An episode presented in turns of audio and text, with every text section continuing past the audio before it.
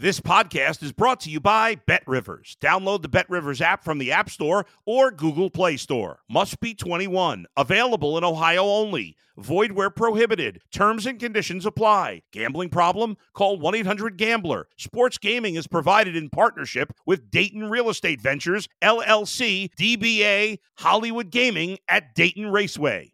If you're a tennis fan, you'll love Betting Weekly Game Bet Match on the Bet Rivers Network. Whether you're a better or just love tennis, you'll enjoy the in depth analysis each week of the tennis calendar. Subscribe to Game Bet Match today from your favorite podcast provider. You're listening to the Danny Mac Podcast on the Bet Rivers Network. How did you like that? Did Super Bowl 58 live up to your expectations? Thanks for spending some time with me. I'm Dan McNeil, and you are listening to and maybe watching the Danny Mac podcast. It comes to you several times a week on the Bet Rivers Podcast Network. And I want to say thanks uh, to all of you who have been watching the interviews on YouTube. Got a lot of traffic over the weekend uh, with the Dan Hampton Gary Fencik interview last Friday morning. A lot of a lot of people found it over the weekend. Thank you very much. You don't have to be a YouTube subscriber to watch my podcast and these interviews on YouTube. Just just go to YouTube and punch in Danny Mac podcast and you can find it. I've been surprised by I shouldn't be because I am a baby boomer and I have technology issues, but I've been surprised how few people know how you can access it. And when I post it on social media, um, all you have to do is click that. If you don't know how to get a podcast in your vehicle or elsewhere, all you have to do is click that, and then you'll get an opportunity to click another button with just a couple of keystrokes. You can watch and or listen. It's actually quite simple. Football is, on the other hand, not simple. Ham-handed segue into what is going to be a shooting from the hip. Um, naturally flowing show today because that's what life was last night on the football field. And I think art imitates life all the time. And when my head hit the pillow last night, I was so tempted to stay up and watch post game coverage, but going overtime ran us late enough, and I was going to get up early enough to to watch uh, a lot of Good Morning Football and see what people were saying about the game last night. Congratulations to the Chiefs. Three and five years. Absolutely amazing. Those of you who were smart enough to play the Chiefs on the money line, and uh, I was. Um, a bully for you, Dan. You lost about other things. Congratulations to us also. There is going to be a lot of blame over the next you know, several months, maybe the next year until Kyle Shanahan gets a chance to undo last night's decisions on the 49ers head coach. And I think it's it's merited but it needs to be it needs to be temped down a little bit because in the spur of the moment he made a decision to take the ball and give Patrick Mahomes to cut off his peepee. And that's what Mahomes did. That's what Mahomes does. 10 point deficits in a Super Bowl, no problem. I'm Patrick Mahomes. Get out of my effing way. You kind of knew that was coming after the Niners, maybe even before they settled for the three pack in the extra session. I, I think that's a shame it would go on Shanahan, and I'm not his biggest fan. I think his decisions over the course of an entire second half in a Super Bowl when he was the offensive coordinator years ago were way worse than what he did last night. The special teams gaffes are more than what Shanahan did. They're the reason they lost the game. You turn the ball over on a muffed punt and very little is going to be said about that today. So I will say it very high in the show. The 23 year old rookie out of South Alabama, not having his head on a swivel. This is a guy who's played in nine NFL games, Darrell Luter Jr. The ball caroms off of his foot when he's trying to block for return man Ray Ray McCloud.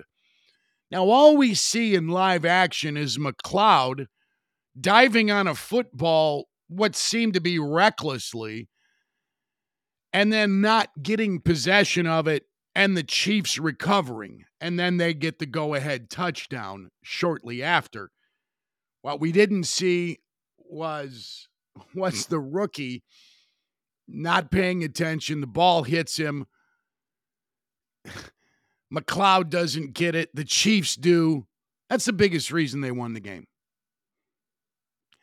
That's if you're going to point a finger at any single event, that's it. It's it's more on that than it is the Shanahan decision. As questionable as it was. I'm not saying it wasn't. Players decide games. And the 49ers don't usually cough it up very much. Christian McCaffrey is about as sure handed as you get. And he lost possession of the football early in the game. He coughed it up. Turnovers get your ass beat. And that was the case. And you also had another special teams problem with San Francisco on the PAT. You have a low snap and the ball wasn't fielded very cleanly and it forces a rushed PAT. The Chiefs get hands on it. San Francisco gets nothing for their PAT. It was a weird freaking game played by humans, and humans are going to be just that. They're going to make mistakes. They're going to show that on occasion they are un they are not unflappable. And there were some really good players last night who lost their composure and did it in critical parts of the game. I think L'Jarius Sneed of the Chiefs is a very good defensive player. But the slap on Brandon Aiyuk that gave San Francisco an additional 15 yards at a point in the game where you didn't have much possession time going, you could not get off the field because your defense is not stopping the San Francisco running game. And out of frustration, you slap the 49ers wide receiver right in front of the officials, right? As, the broadcasters didn't see it, but those of us watching saw it. That's just stupid. He's a great player. Very next play, he made a nice breakup. Terrific player. The Chiefs are full of terrific defensive players a lot of them got credit for it in front of an enormous audience last night. And it was more than the defensive tackle, Chris Jones. God, is he quick. When he almost got Brock Purdy late in the game, I just, man, if he were just, uh, if he were just a little bit more linebackery and a little bit less defensive tackly, he uh, he could have he could have corralled Brock Purdy, who played a really nice game last night as well. But uh, Nick Bosa played his ass off for the 49ers. 10 pressures. Mahomes wasn't comfortable all night. And they couldn't get untracked, or is it on track? Do you want to be untracked or on? It depends on what tracks you're on. They couldn't get going in the first half because they couldn't have the ball.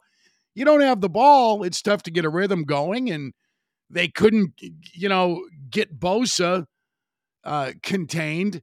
He never lost contain. He, he, kept forcing the play back inside. And you saw Tony Romo, if you listened to him, did a nice job explaining how a defensive end, in this case, Nick Bosa, one of the best in the league, plays the position without garnering gaudy statistics and makes a huge difference. George Karlaftis, the second year player out of Purdue, did not get a sack last night. they gave it to Justin Reid. I thought I thought I was going to cash in on that prop. Not to be. What a what a game played by you know two great teams and it's so easy to lose sight of that. You go to overtime and the issue's not solved. And there's there's so many guys who did heroic things and there's so many guys who did stupid things. And as often is the case it comes back down to the quarterback and the head coach getting either the credit or the blame. And Mahomes deserves the MVP his third. Brady's the only guy with more.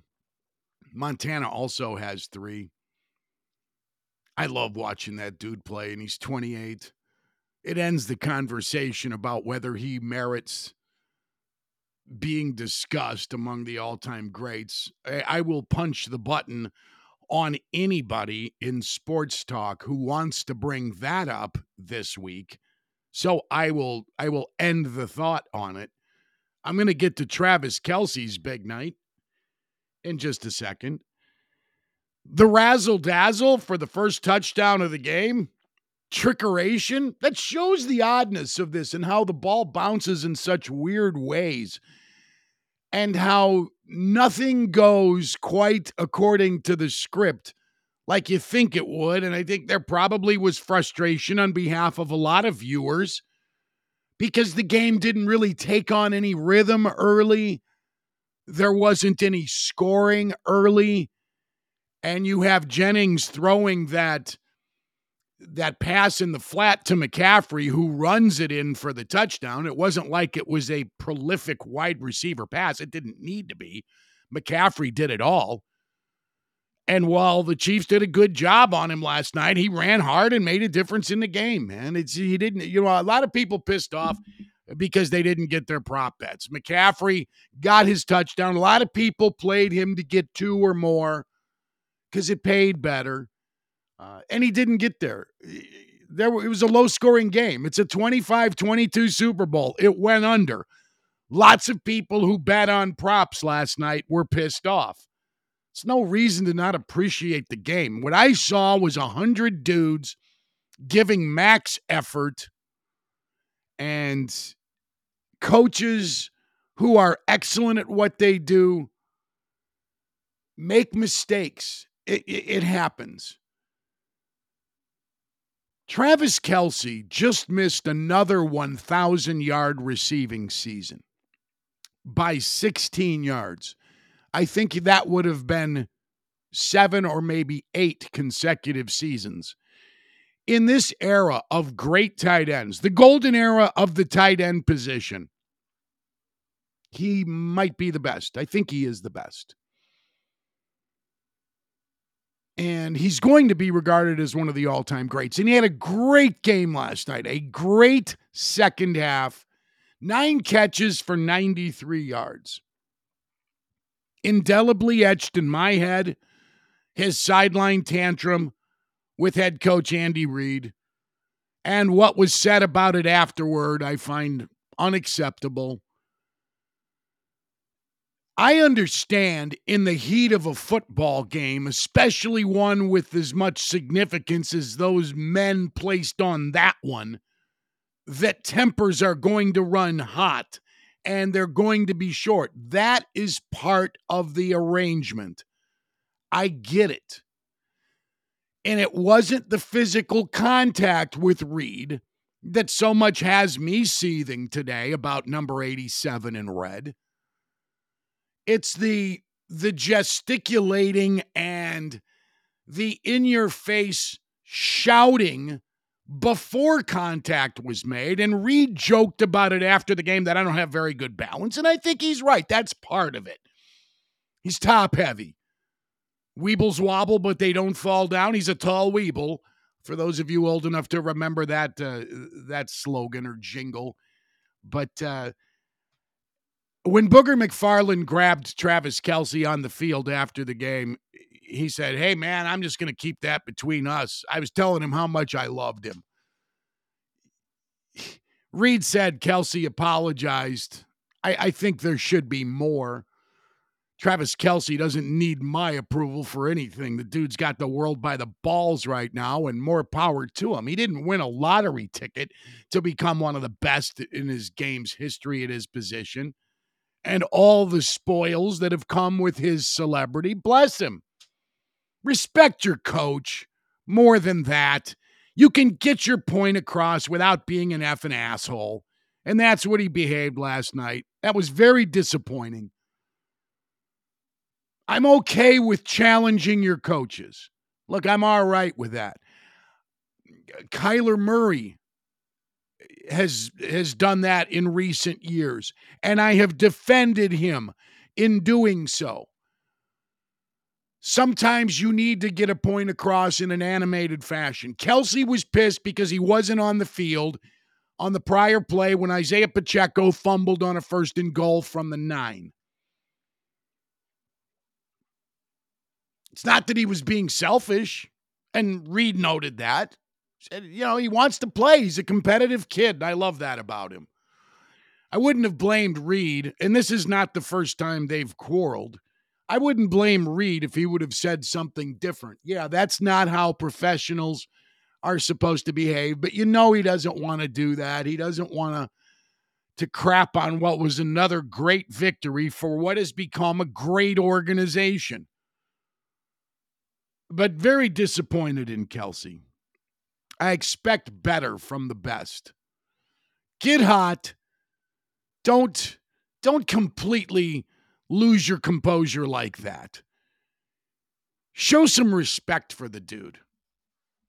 He didn't do that. Nick Bolton was a stud last night for the Chiefs. I just wanted to mention that. He was credited for 13 tackles. I think only five or six of them were solo jobs. But uh, Willie Gay in pursuit. I love linebackers who can run like wideouts. Maybe that's an exaggeration, but uh, uh, loved him. Justin Reid, who the Chiefs got a few years ago off of the Texans roster. And that's kind of how I want to conclude the show today by talking about the Kansas City Chiefs dynasty because they are in the midst of something extremely special. How much more can Kansas City survive? It doesn't matter which personnel changes. They've had attrition on the offensive line. Hell, they were missing uh, Joe Thuney last night. Uh, Allegretti, the kid from Illinois, steps in. They've gone through how many running backs since Reid took over there? Do you remember? Do you remember when LeSean McCoy was was was on board in Kansas City to try to help them win a Super Bowl? I, I think that was in 19. I think that was their first one, 31 to 20 winners over Kyle Shanahan and the 49ers. Oh man, they're not going to be the same without Tyreek Hill. Okay. Here we are. Mecole Hardman catches the game winning touchdown pass. In training camp, he was in a Jets uniform, hoping to get a peek at uh, Liev Schreiber on Hard Knocks as they came to town to chronicle Aaron Rodgers' training camp. And that's all they got out of it was a training camp. He played five games for the Jets. The Chiefs reacquired him. In their playoff wins against Miami, Buffalo, and Baltimore in the AFC title game. Hardman was targeted four times. He caught two passes. And there he was to receive Patrick Mahomes' game winning touchdown pass. They have a great kicker in Harrison Butker, 57 yards, no problem. Steve Christie already had moved over once, the former great Bills kicker. The Chiefs survived laying it down five times last night. They laid the ball down five times. Mahomes threw a couple of picks, and they still win. That's about as bad as you're going to see Mahomes play a half of football in the first half last night. But the Chiefs are so stout defensively, they went to the dressing room trailing 10 to 3. Many were wondering, is this the lowest score at halftime of a Super Bowl? No, no, no. You don't have to look that far back. Uh, the Rams in Sean McVay's first Super Bowl when they lost to Bill Belichick's Patriots, the final in that game was 13 to 3. That thing went into the fourth quarter, 6 to 3, if memory serves. The lowest scoring first half in a Super Bowl, one of my favorites, Super Bowl 9. The Steelers 2, the Vikings nothing. Can you imagine what that would do for a viewing audience? Although last night it might have survived it. uh, even though it was a low scoring first half, 10 to 3, but you had Taylor Swift, you had some of the biggest stars in sports today. You had Usher at halftime to entertain the world. You had it all. It's the greatest show in America, and Vegas provided a fantastic backdrop for it. The Chiefs. Dynasty. It's, it's cool. They don't come around often, once in a decade, you get one. The 60s Packers, and I remember only the tail end of that. The 70s Steelers, the 80s Niners, the 90s Cowboys, the Patriots of the aughts and the teens. And now the Chiefs own the 20s. And they can survive the loss of the fastest man in the league, Tyreek Hill. They can survive great defensive players like Tyrann Mathieu switching uniforms. They survived the loss of Eric Bieniemy. They've even survived the reacquisition of Matt Nagy. And Sunday night, they survived laying it down five times and not participating offensively in the first half of the game. I admire that. I, I think that's just a cool as hell accomplishment. Congratulations to the Chiefs. And shame on me for not actualizing before kickoff what I first suspected yesterday when I looked at the prop bets. As close as these teams are, this thing's going to overtime. On my Bet Rivers app, I saw that would have paid 12 to 1, and I made a mental note. Make sure when you plunk down on all of these at 4 o'clock, you put $100 on this one. I didn't. But I did have the 49ers to punt more than three and a half times. I did have the Chiefs over rushing yards at 105.5. I lost a couple hundred bucks, but I had the Chiefs like what seemed like the rest of the world. You know why?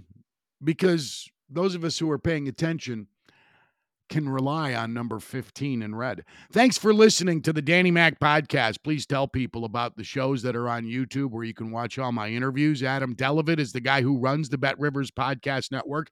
I am executively produced by the KC Wolf of Northwest Indiana, Sam Michael. Randy Merkin gets the guests for us here on the Mac podcast. Alex Pastor and Troy Mocker taking care of social media and research and development. Have yourself a great start to your week. I'm back in a couple of days with lots more Super Bowl aftermath on the Bet Rivers Podcast Network. See you later. Thanks for listening to the Danny Mac podcast on the Bet Rivers Network.